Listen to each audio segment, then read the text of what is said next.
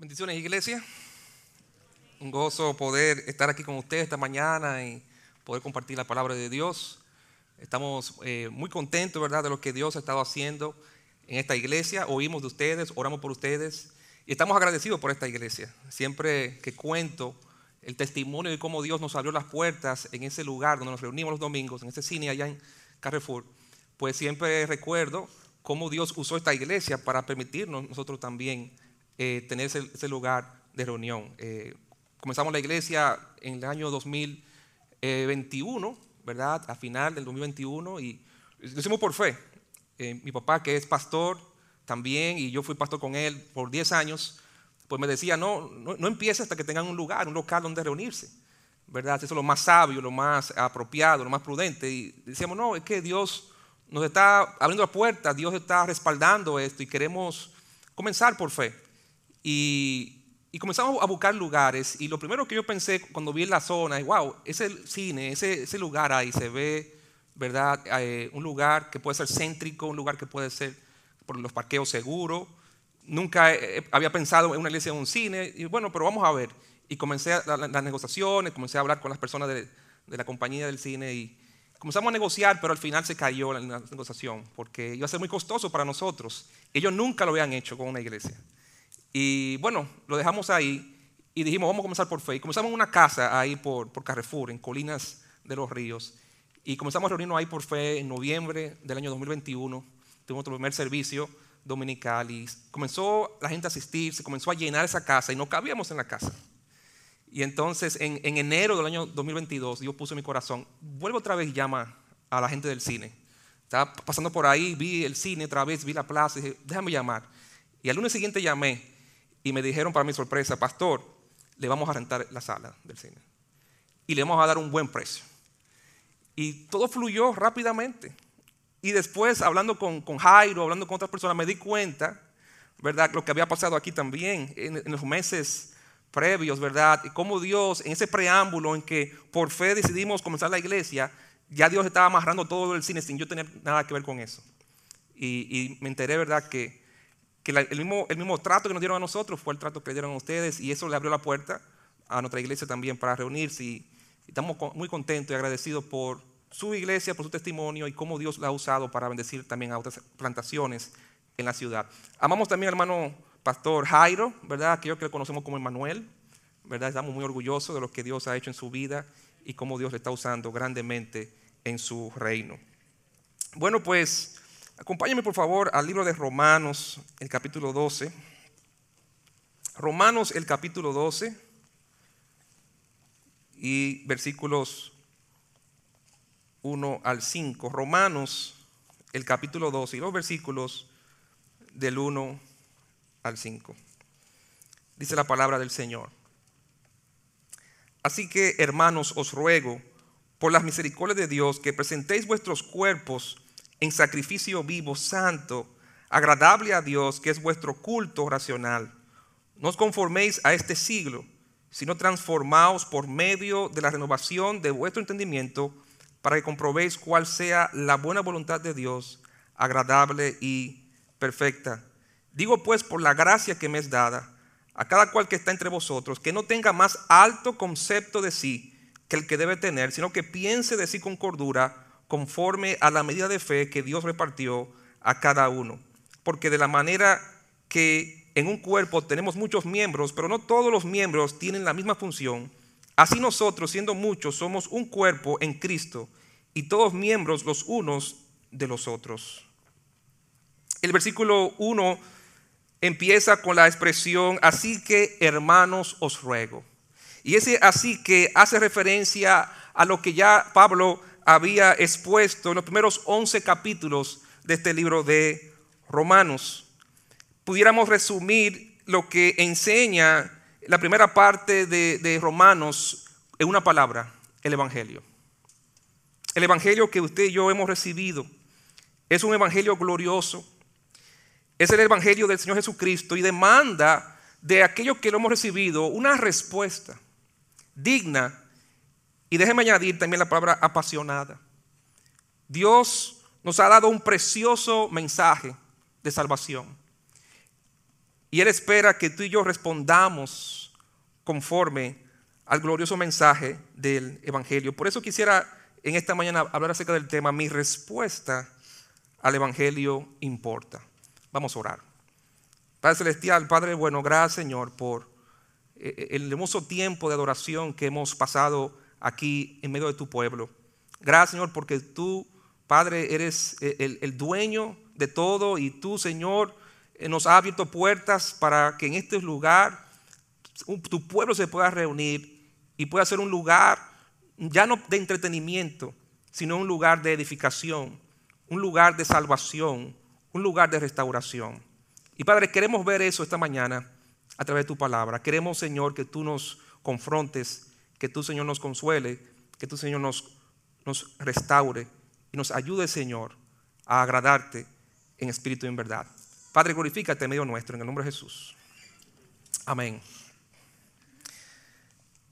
No podemos entender el capítulo 12 de Romanos si primero no leemos y comprendemos lo que ya Dios nos ha dicho en los primeros 11 capítulos. Como dijimos, los primeros 11 capítulos de Romanos resumen lo que es el mensaje del Evangelio. ¿Y qué es el Evangelio? ¿Cómo podemos definir lo que es el Evangelio? El Evangelio en, la etimología de la palabra misma significa buenas nuevas, significa buenas noticias.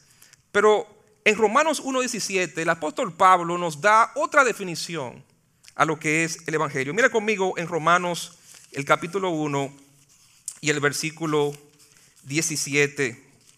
Romanos 1, 17 dice la escritura. Porque, el evangelio, porque en el Evangelio la justicia de Dios, ¿qué? ¿Qué hace? Se revela. En el Evangelio Dios se revela al ser humano. En el Evangelio Dios se ha revelado a cada uno de nosotros. Nos ha revelado quién Él es. Nos ha revelado lo que Él desea para nosotros. Nos ha revelado el plan y, voluntad que Él tiene para cada uno de nosotros. En el Evangelio Dios se ha revelado al hombre. Y Dios ha revelado en primer lugar su justicia. En el versículo 18 17 dice, porque en el Evangelio la justicia de Dios se revela por fe y para fe.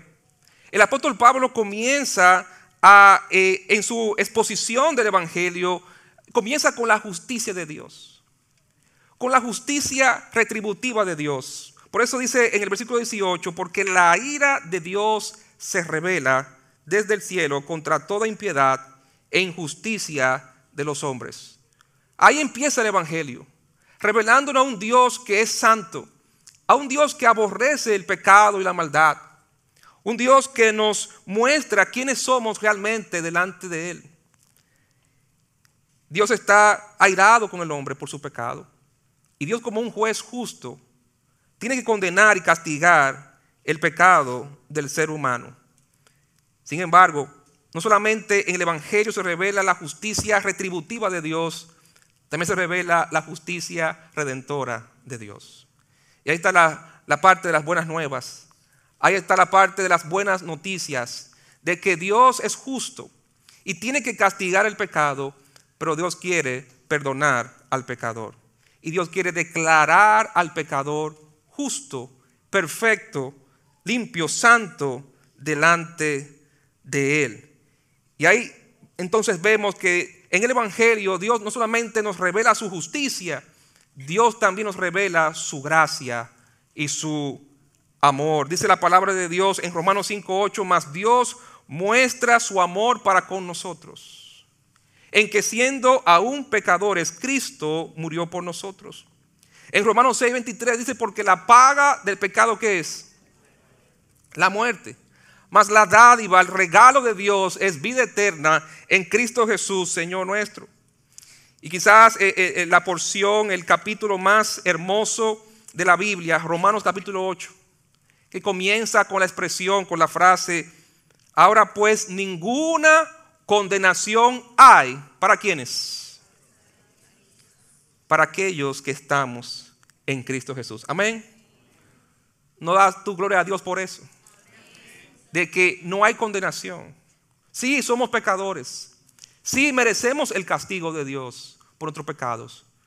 Pero Dios nos ama y ha provisto el medio de salvación para nosotros. Ha provisto la manera de, declararnos justos, de justificarnos a través de la fe en Jesucristo. Y por medio de la fe en Jesucristo, usted y yo somos declarados justos y tenemos paz con Dios. Qué hermoso es saber que usted y yo estamos en paz con Dios por medio del sacrificio perfecto de Cristo en la cruz. Y no hay condenación para aquellos que estamos en Cristo Jesús. Pero Romanos 8 concluye con otra frase, no hay separación. No hay separación. Dice la Biblia en Romanos 8, 39, por lo cual estoy seguro de que ni la muerte, ni la vida, ni ángeles, ni principados, ni potestades, ni lo presente, ni lo porvenir, ni lo alto, ni lo profundo, ni ninguna otra cosa creada nos podrá separar del amor de Dios que es en Cristo Jesús Señor nuestro. ¿Estás tú ya en Cristo? ¿Has entregado tu alma y tu vida a Cristo? ¿Le perteneces a Jesús? Si estás en Cristo, nada te podrá separar del amor de Dios que es en Cristo Jesús. Oh, el Evangelio nos ha revelado un Dios justo, un Dios santo, pero un Dios lleno de gracia y de amor que ha derramado abundantemente sobre nosotros. Pero una cosa más que Dios nos revela a través del Evangelio. Mira conmigo en Romanos el capítulo 11. Romanos capítulo 11, versículo 33 al 36. El apóstol Pablo concluye su exposición del, del mensaje del Evangelio de una manera majestuosa, con una doxología.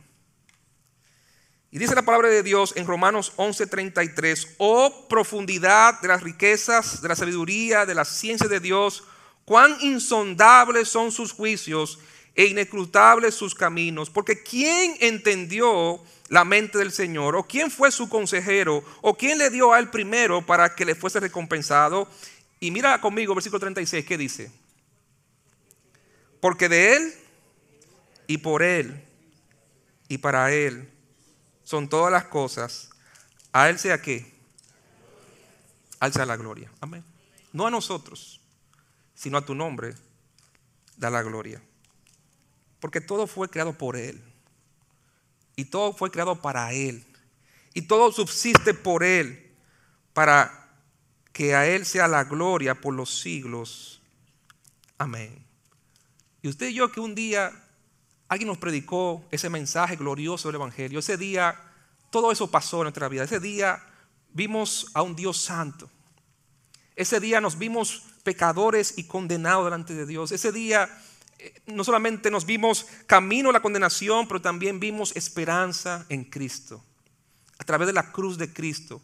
El amor de Dios se manifestó, su gracia perdonadora se manifestó en nuestra vida, pero también vimos a un Dios glorioso.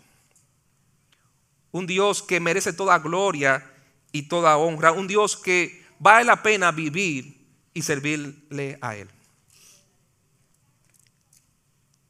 Y por eso entonces llegamos a Romanos capítulo 12. Porque después de, esa experiencia que, que los creyentes hemos vivido a través del mensaje glorioso del Evangelio, pues Dios nos manda ahora a responder en consecuencia con lo que hemos, con la revelación que hemos recibido de Dios a través del Evangelio.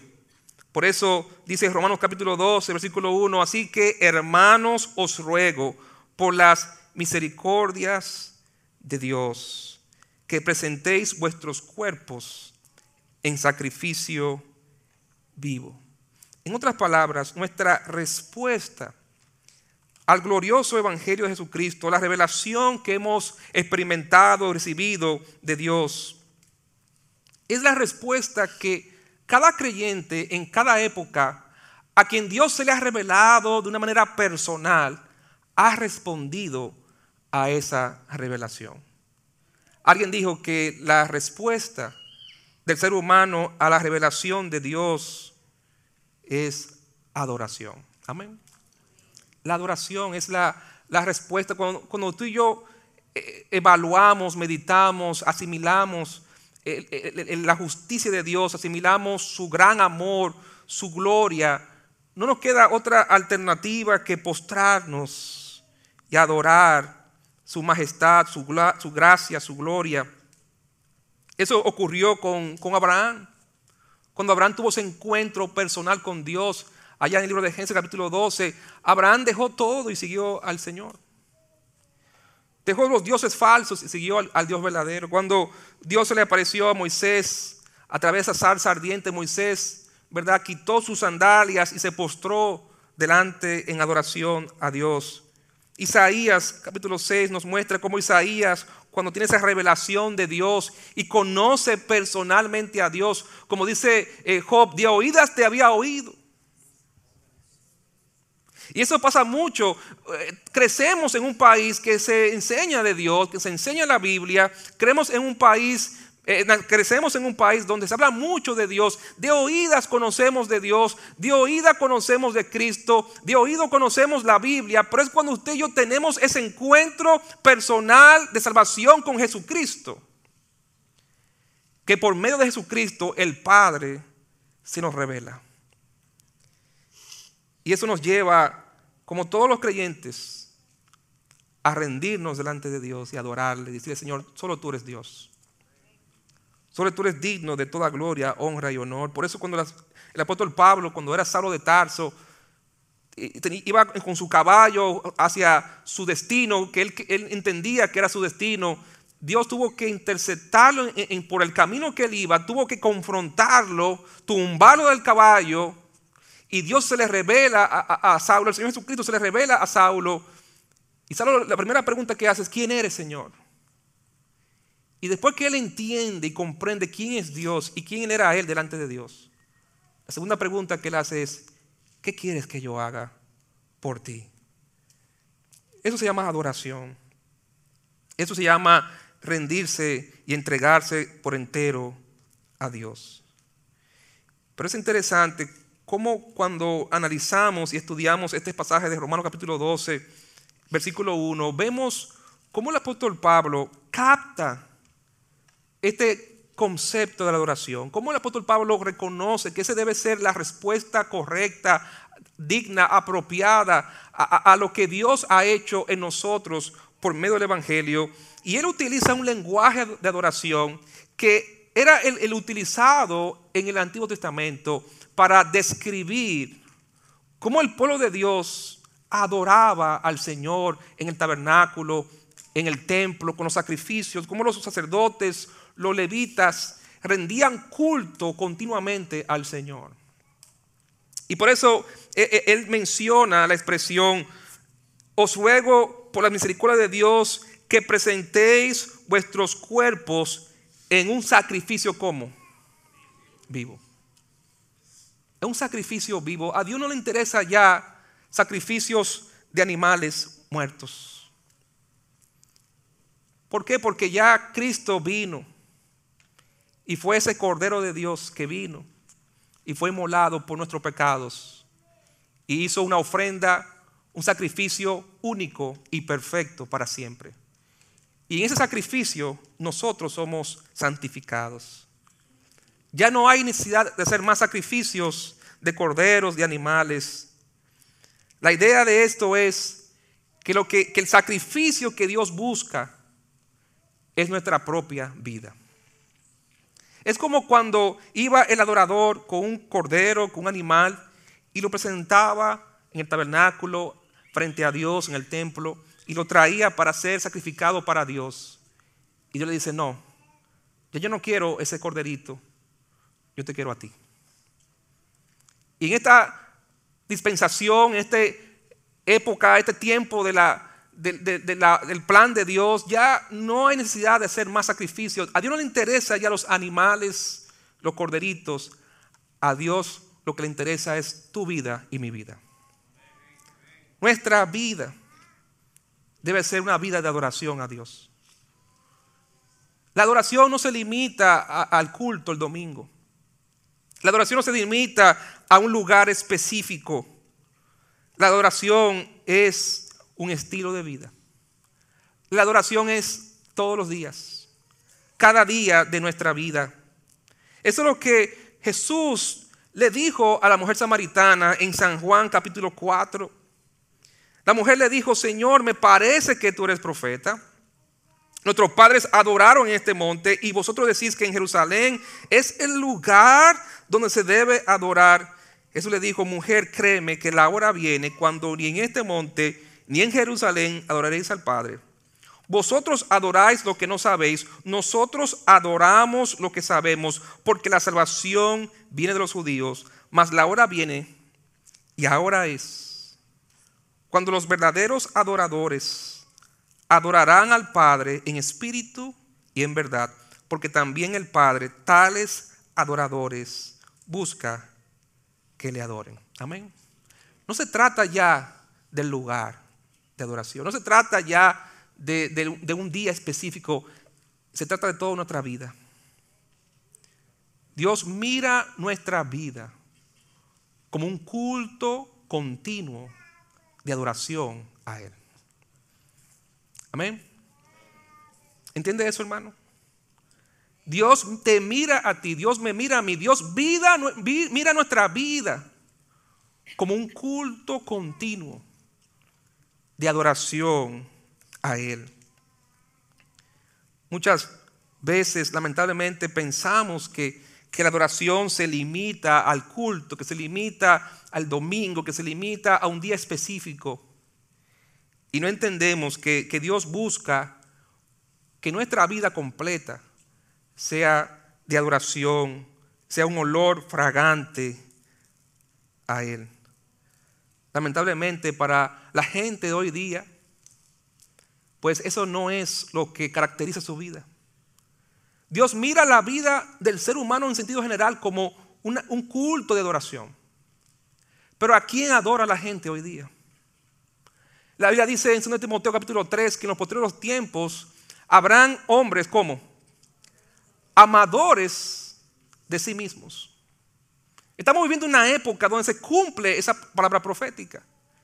Estamos viviendo una época donde eh, eh, el objeto de adoración del ser humano no es Dios, es su yo. Es su sentimiento, lo que él siente, eso es lo que va, lo que él piensa es lo que, lo que va, lo que él anhela, eso es lo que va, aunque vaya en contra de la voluntad de Dios. El hombre se ha convertido en su propio objeto de adoración.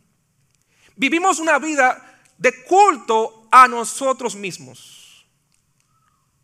Y peor aún, dice la palabra de Dios, que serán no solamente amadores de sí mismos, sino amadores, adoradores de los deleites más que de Dios. Somos una generación de seres humanos que se adoran a sí mismos. Ahora lo que importa son mis sentimientos, lo que yo quiero. Pero también es una generación que se ha entregado a adorar el placer antes que adorar a Dios. Y lamentablemente como cristianos no escapamos a eso. Estamos inmersos en esta cultura. Vivimos en este mundo, aunque no somos de este mundo, pero vivimos en este mundo. Y esa mentalidad, ese estilo de vida mundano nos influye. De una manera inconsciente, que no nos damos cuenta de eso. Agarramos la mentira Satanás le dijo a Jesús en el desierto, en la tentación. Todo esto te daré. ¿A cambio de qué? Si postrados me adorares. Y esa es, la batalla del creyente. Cada día el maligno, que es el Dios con D pequeña, con D minúscula de este mundo, el que está detrás de todo este sistema, de toda esta cultura, el Dios de este siglo, eh, Satanás, cada día nos tienta, todo esto te voy a ofrecer, te voy a dar, si me adoras a mí y no a Dios. Y lamentablemente para muchos cristianos su vida es un culto no a Dios, no a Cristo. Es un culto a sí mismo. Es un culto a la figura. Es un culto a la belleza. Es un culto a la vanidad. Es un culto al dinero. Es un culto a las posesiones. Es un culto al placer. Es un culto a la apariencia. Es un culto al ego. ¿Cómo yo sé eso? Te dirá. Bueno, dice la Biblia que de la abundancia del corazón, ¿qué? Hablan las redes sociales. Primera de Joel, no. Yo, como, yo soy pastor, hermano. Yo vivo de esto. De dar seguimiento a las ovejas. De, mirar la vida, mi, vida y la vida de las ovejas. Y yo miro lo que está en la mente, en el corazón de las ovejas, a través de lo que expresan en sus redes sociales. El Instagram, ¿verdad, Jairo? Ha sido una herramienta de doble filo, ¿verdad? Nos ayuda como pastores, ¿verdad? A saber lo que está en el corazón de la gente. Y por ahí la gente comunica. ¿A quién le sirve? Ahí la gente comunica para qué vive, qué, qué adora. ¿Qué es lo que adora? Y como cristianos me, temo que hemos reemplazado a Dios. Y nuestra vida, en vez de ser un culto al Dios verdadero, se ha vuelto un culto a las criaturas y a las cosas antes que al Creador. Hermano, nuestra respuesta al Evangelio importa. Amén. Importó para nuestra salvación. Sabemos que Dios es soberano, Él elige, Él, ejerce su soberanía, pero, pero el hombre tiene que responder, tiene que, dice la Biblia, que, creer en el corazón y confesar con su boca para ser salvo. Tiene que, ¿verdad?, eh, invocar, todo aquel que invoca, que responde a, a Cristo y su evangelio, será salvo. Pero también Dios espera que sigamos respondiendo positivamente al Evangelio aún después de ser salvo. Mucho más aún después que somos salvos. ¿Qué caracteriza tu vida? ¿Es un culto a Dios? ¿Es un culto a Cristo? ¿O es un culto a otra cosa? Pero ¿cómo, cómo estamos adorando al Señor? ¿Qué clase de vida estamos viviendo para el Señor? ¿Estamos adorando a Dios con nuestra vida a nuestra manera? ¿O estamos adorando a Dios a la manera que Él espera que le adoremos? ¿Quién determina el tipo de adoración que Dios desea? Dios no ha cambiado, hermanos. Amén. El mismo Dios del Antiguo Testamento el mismo Dios glorioso y santo que exigía una adoración digna, una adoración apasionada de su pueblo, es el mismo Dios que vive hoy y permanece para siempre. Él no ha cambiado, su palabra no ha cambiado. Su, su, exigencia de aquellos que somos parte de su pueblo en cuanto a la adoración a Él no ha cambiado. Dios sigue esperando una adoración digna y agradable a Él de parte de su pueblo. Una adoración que debe ser sacrificial. Porque la, primera palabra que el apóstol Pablo utiliza para describir el tipo de adoración que Dios quiere que le rindamos con nuestra vida cada día eh, debe ser sacrificial. Sabemos que hoy día esa palabra es un pecado aún dentro del pueblo de Dios. Nadie quiere sacrificarse por nada ni por nadie más que por sí mismo. Mucho menos por Dios. Mucho menos por el Evangelio.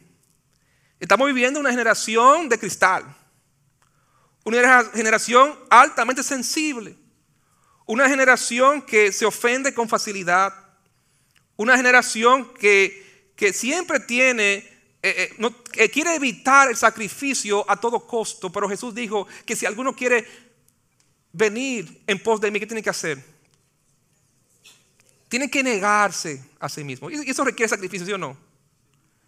Tiene que tomar su cruz y seguirme. ¿Cuándo? Los domingos. ¿Cuándo? Cada día. Dice la palabra. Hermano, Dios mira nuestra vida completa como un culto continuo a Él. En nuestra relación matrimonial, Dios ve nuestra relación matrimonial como parte de nuestro culto de adoración a Él. Por eso a los esposos Él le dice en 1 de Pedro 3, le dice, no seas áspero con tu esposa, trátala bien como un vaso frágil, para que, para que tus oraciones no tengan estorbo delante de mí. Él ve nuestro trato a nuestra esposa, Él ve nuestro, eh, a la mujer el, respeto, el trato a su esposo como parte de nuestro servicio, nuestro culto racional a Él. Por eso Él le dice a los siervos que, que tenemos que servir al Señor. Estamos en el trabajo, pero tenemos que recordar que no estamos este, este, trabajando para los hombres, no estamos sirviendo a los hombres. Lo que estamos haciendo, lo estamos haciendo como parte de nuestro culto racional a nuestro Dios. Todo lo que hacemos debe ser parte de nuestra adoración y así Dios lo ve. Y requiere sacrificio. David en una ocasión quería sacrificar algo a Dios y se lo querían regalar y dijo, no, ¿cuánto cuesta? No, rey, tómalo. No, no, no, ¿cuánto cuesta? Él dijo, yo no voy a ofrecer a Jehová, mi Dios, nada que no me cueste algo. Y eso es lo que Dios espera de nosotros. Amén. Sacrificio, santidad. Hemos sido llamados a ser santos. Amén. Mira, mira rápidamente Romanos 1. ¿Cómo el apóstol Pablo comienza? Hay, que seguir estos números que están aquí bajando. Romanos 1, versículo 5, dice, y por quien recibimos la gracia del apostolado para la obediencia a la fe en todas naciones por amor de su nombre, entre las cuales estáis también vosotros llamados, ¿qué? ¿A ser de quién? De Jesucristo. Usted y yo hemos sido llamados para ser de Jesucristo. Amén. Y además dice a todos los que están en Roma, amados de Dios, llamados a ser qué? Santos. Hemos sido llamados por el Evangelio a ser, a pertenecerle a Cristo, a ser de Cristo, a entregarnos a Cristo por completo y a ser santos. Santos en toda nuestra manera de vivir. Santidad es pureza moral. A Dios le interesa, le importa nuestra pureza. Amén. Quizás al mundo no le importe, pero a Dios le importa. Tú sabes que todo sacrificio debía ser puro. Dios no aceptaba ningún sacrificio impuro. Los mismos que sacrificaban tenían que purificarse a sí mismos antes de entrar a la presencia de Dios. Y como Dios ve nuestra vida como un culto continuo a Él, siempre estamos ministrando en la presencia de Dios. Nuestra vida ministra a Dios. Y Dios espera que seamos santos en toda nuestra manera de vivir. Por eso tenemos que cada día decirle, Señor, límpiame, purifícame con tu sangre. Primera de Juan dice que la sangre de Cristo, su Hijo, ¿qué? Nos limpia de todo pecado. Si confesamos nuestros pecados, Él es fiel y justo para perdonar nuestros pecados y limpiarnos de toda maldad. Él espera una adoración sacrificial, espera una adoración santa, espera una adoración servicial. Dice, versículo 1, Romanos 12, dice, que eh, en vuestros cuerpos, que presentéis vuestros cuerpos en sacrificio vivo, santo, agradable a Dios, que es vuestro culto racional. Dios quiere que le sirvamos a Él con nuestra vida, cada día. En el culto al Señor que se celebraba en el tabernáculo, en el templo, habían siempre gente continuamente sirviendo a Dios. Los levitas, los sacerdotes, estaban siempre sirviendo al Señor. 1 de Pedro 2.5 dice, vosotros también como piedras vivas, sed edificados como casa espiritual y sacerdocio santo para ofrecer sacrificios espirituales aceptables a Dios por medio de Jesucristo. Jesús dijo, al Señor tu Dios adorarás y a Él solo que servirás. No entregues tus fuerzas a este mundo. Amén. Entrega tus fuerzas a Cristo. Sirve al Señor. Di como Josué, escogen ustedes a quién van a servir, pero yo he escogido que yo y mi casa serviremos a Jehová. Yo voy a dedicar mi vida a servir al Señor. Y voy a dedicar mi familia para que juntos sirvamos al Señor. Sirve al Señor con tu vida. Pero ¿qué más dice?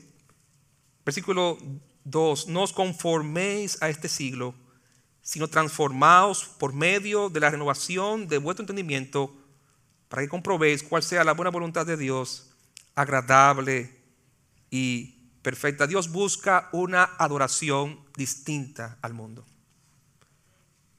Nuestra adoración debe ser una adoración separada.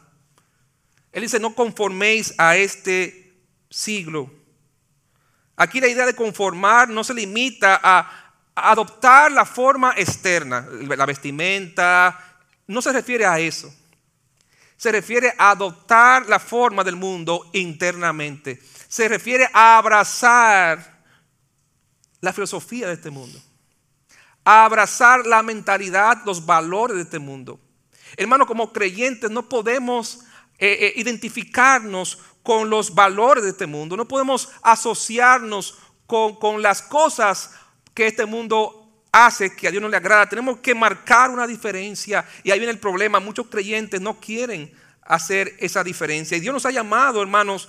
Dios siempre ha hecho separación entre su pueblo y el resto. Dios siempre quiere que su pueblo sea un pueblo celoso de buenas obras, un pueblo que se distinga de, la cultura imperante, pecaminosa, eh, eh, que, que va en contra de Dios.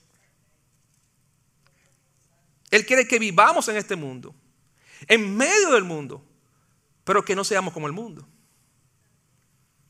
La única manera que vamos a poder influenciar este mundo para, para Cristo es marcando la diferencia. En Filipenses 2.15 dice, para que seáis irreprensibles y sencillos, hijos de Dios, sin mancha, en medio de una generación maligna y perversa, en medio de la cual resplandecéis como luminares en el mundo. Dios espera una adoración separada, apartada para Él. Dios espera una adoración sabia. Dios nos manda su palabra a que no seamos necios, sino sabios. Que aprovechemos el tiempo. Él dice, no conforméis a este siglo, sino transformaos por medio de qué? De la renovación de vuestro entendimiento. Salmo 1. ¿Qué dice el Salmo 1, versículo 1? ¿Cómo empieza el salmista? Bienaventurado que el varón que no anduvo en consejo de malos, ni estuvo en camino de pecadores, ni en silla de escarnecedores se ha sentado, sino que en la ley de Jehová está que su delicia, y en su ley medita de día y de noche. Será como árbol plantado junto a corrientes de aguas que da su fruto en su tiempo y su hoja no cae, y todo lo que hace prosperará, no así los malos. ¿Sabe qué? Dios dice, no te, no, no te conformes a este mundo, no, no adoptes la forma de este mundo. Tú vas a hacer lo que tú adoras. Amén. Yo voy a hacer lo que yo adoro. Yo soy un reflejo de lo que yo adoro. El salmista, el Salmo 115, habla de, cómo semejante a los ídolos mudos eran aquellos que los adoraban a ellos. Usted y yo nos vamos a convertir en lo que adoramos. Vamos a adoptar la forma de, de lo que estamos adorando. Por eso Dios dice, no ames al mundo, ni las cosas que están en el mundo. Porque el que ama al mundo, el amor del Padre no está en él. Tenemos que adorar al Señor tenemos que dejar que sea el Señor que nos moldee conforme a su imagen y semejanza. Jesús dijo en San Juan 17, 17, santifícalos en tu verdad. Tu palabra es la verdad. Necesitamos darle a Dios una adoración sabia. Necesitamos darle a Dios una adoración sencilla. Dice el versículo 3 de Romanos capítulo 12, digo pues por la gracia que me es dada a cada cual que está entre vosotros, que no tenga que más alto concepto de sí que el que debe tener, sino que piense de sí con cordura conforme a la medida de fe que Dios repartió a cada una. Dios quiere conformarnos a su imagen y semejanza. Amén. Dios quiere que seamos como Él es. Él quiere que seamos gente como Él es, humilde y manso. Amén. Sencillos. El creyente debe ser alguien sencillo. El creyente debe ser como Cristo. Jesús dijo en Mateo 11, 29, aprended de quién? De mí. Quita tus ojos del mundo. No, quieras imitar como el mundo se viste y, se, maneja y, hace. Pon tus ojos en mí y mira cómo yo era en este mundo. Sigue mis pisadas. Aprende de mí que soy como manso y humilde de corazón y hallaré descanso para vuestra alma. Aprende de mí, sé como yo. Sé alguien humilde. Sé alguien manso. Déjame darte forma a ti. Déjame conformar tu vida y tu carácter a mi carácter y a mi voluntad. Dios espera una adoración sencilla, Dios espera una adoración solidaria. Versículo 4 dice, porque de la manera que en un cuerpo tenemos muchos miembros, pero no todos los miembros tienen la misma función, así nosotros siendo muchos somos qué? Somos un cuerpo en Cristo y todos miembros los unos de los otros. Somos parte del cuerpo de Cristo. Dios no espera que adoremos solos. Amén. Dios espera que adoremos en medio del pueblo de Dios. Dios dice su palabra, Salmo 133, mirad cuán bueno y cuán delicioso es habitar los hermanos juntos en armonía. Amén. Porque allí envía Jehová qué? Bendición y vida eterna. Dios quiere que usted y yo nos unamos siempre al pueblo de Dios para traerle gloria y honra a Él. Dios no quiere que adoremos solo, Dios quiere que adoremos junto al pueblo de Dios. Porque se glorifica cuando su pueblo se reúne, cuando su pueblo le adora en espíritu y en verdad. No podemos vivir como la gente del mundo quiere vivir. Esa imagen eh, de una mesa familiar donde están todos los miembros sentados y cada uno en su celular aislado de los demás, viviendo enfocado en sí mismo. Eh, tenemos un mal hoy día de, gente que se encierra en su habitación y no trabaja o trabaja y todo lo hace ahí. Es como si estuvieran en la cárcel. Abren la puerta para, sacar, para, entrar, para, entrar el plato de comida y cierran la puerta. O sea, viven aislados de los demás. Y Dios no nos hizo a los creyentes para, para vivir aislados. Dios nos salvó y nos ha añadido a su cuerpo. Y quiere que entendamos que, no estamos solos, que tenemos que ser solidarios, tenemos que, que, preocuparnos por las necesidades de otros. Él dice, nada hagáis por contienda o por vanagloria. Antes bien con humildad, estimando a cada uno, a los demás como superiores a él mismo, mirando por las necesidades de otros. Tenemos que ser un pueblo generoso, tenemos que ser creyentes que, que estemos siempre buscando esa comunión, esa compañía con el pueblo de Dios, porque Dios nos ha llamado a adorar juntos.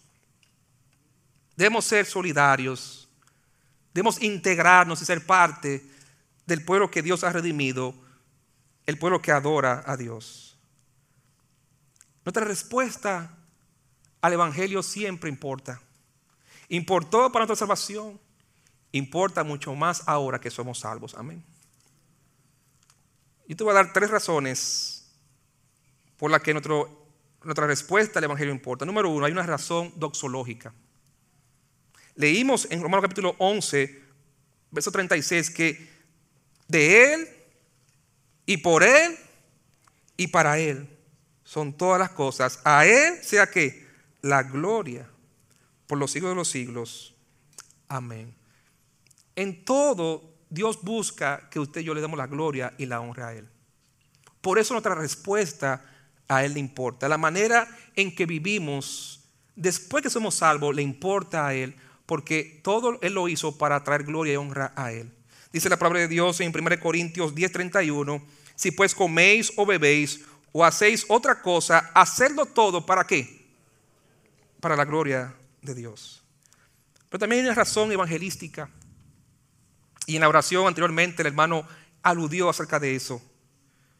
El mundo, hermanos, es nuestra audiencia. Amén. No estamos, no estamos adorando en un vacío, no estamos adorando en privado, adoramos a Dios frente a otros. Amén.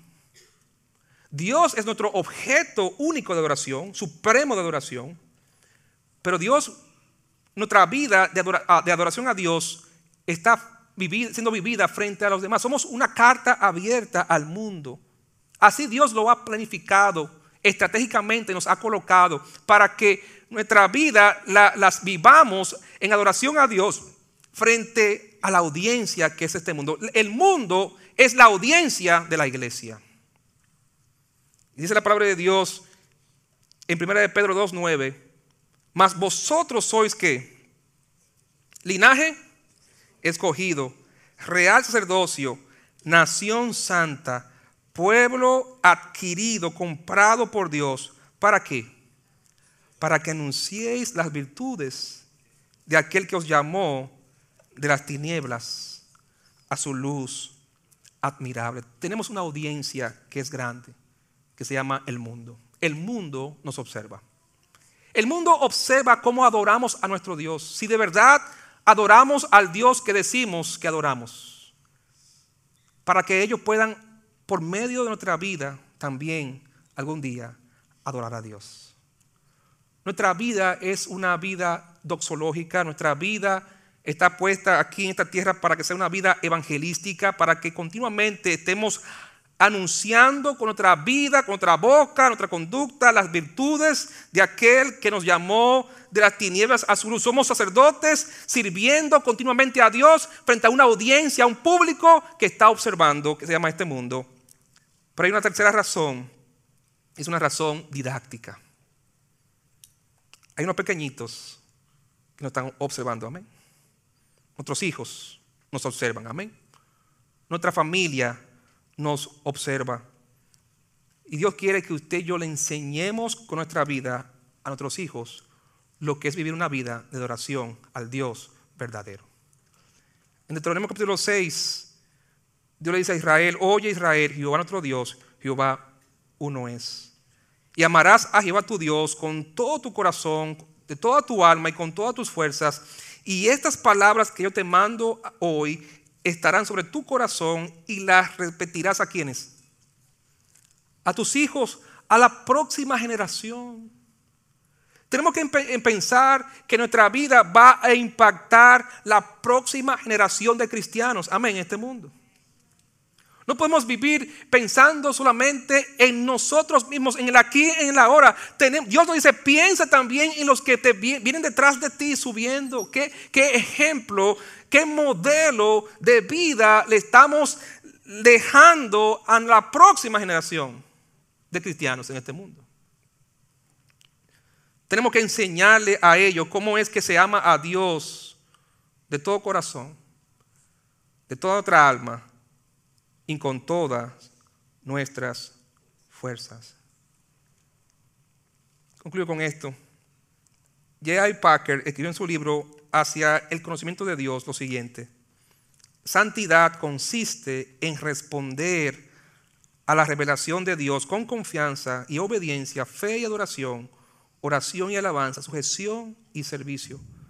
La vida debe verse y vivirse a la luz de la palabra de Dios esto y nada menos que esto constituye la verdadera religión. Vamos a orar. Todo ojo cerrado, cabeza inclinada, vamos a orar. Padre Celestial, gracias Señor por tu palabra. Gracias Señor porque tu palabra es la revelación más segura que tenemos de ti. El Evangelio es la revelación más personal y más grandiosa que tenemos de ti. Y tú nos has dado el privilegio, por tu gracia y misericordia, de ser parte de todo esto, de poder conocerte, de poder experimentar tu gracia, tu poder, tu amor, tu favor, derramado a nosotros por medio del sacrificio de Jesucristo. Y Padre Celestial, tú nos exhorta a que podamos, Señor, en consecuencia al amor que hemos recibido de ti en el Evangelio, en consecuencia a esa revelación de un Dios glorioso, incomparable, que podamos cada día vivir una vida de culto continuo a ti. Que cada acción, que cada pensamiento, que cada palabra sea una ofrenda agradable a ti. Porque tú te lo mereces, Señor. Porque no hay nada más en esta vida que valga la pena que adorarte y servirte a ti. Tu palabra dice, el mundo pase sus deseos, pero el que hace la voluntad de Dios permanece para siempre. Yo no sé cómo Dios te ha hablado en este mensaje, todo cerrado, nadie mirando. Si Dios te ha hablado, Él quiere que tú respondas a su palabra que te ha revelado esta mañana. Si has entendido que la adoración no es un momento, no es un lugar, no es un culto religioso, la adoración es continua, es cada día. Dios nos ve adorándole, no en el templo, no en la iglesia, Él nos ve adorando en nuestro matrimonio, en la manera que tratamos a nuestros hijos, en la manera que tratamos al vecino, en la manera que hacemos los negocios, en nuestra vida de pureza moral. Eso es adoración a Dios. Cada día, todos los días, Él nos ve rindiendo un culto, pero ¿qué tipo de culto? estamos rindiendo a Él con nuestra vida. Él merece toda la gloria. El mundo está observando cómo adoramos a Dios. Nuestros hijos necesitan que le enseñemos con nuestras vidas, con nuestro ejemplo, cómo se adora y se vive para Dios. Quizá habrá aquí que dice todavía, pastor, yo no soy salvo. Yo todavía no soy un adorador de Dios porque no tengo el Espíritu de Dios para adorarle. Y quisiera esta mañana aceptar a Cristo en mi corazón. Para que Él venga. Yo quiero abrir mi corazón para que Él entre, me limpie con su sangre, me perdone y me haga hoy un hijo, una hija de Él para perdonado, para yo a partir de ahora adorarle, servirle con todo. Si ese es tu deseo, yo te animo que al finalizar el servicio, tú te acerques a uno de los líderes y le digas, yo quiero aceptar a Cristo. Enséñame, muéstrame cómo yo puedo recibir a Jesucristo y ser salvo. Y convertirme hoy en un hijo de Él. Todos somos criaturas de Dios, pero no todos somos hijos de Dios. Los que son hijos de Dios son aquellos, dice la palabra de Dios, que un día reciben a Cristo, le aceptan y le entregan su alma y su vida a Él. Entrega tu corazón, tu alma, tu vida a Jesucristo y decide a partir de ahora ser un hijo de Él, una hija de Él para siempre. Padre, gracias Señor por tu palabra. Ayúdanos no solamente a conocerla y entenderla, sino a vivirla cada día. En nombre de Jesús.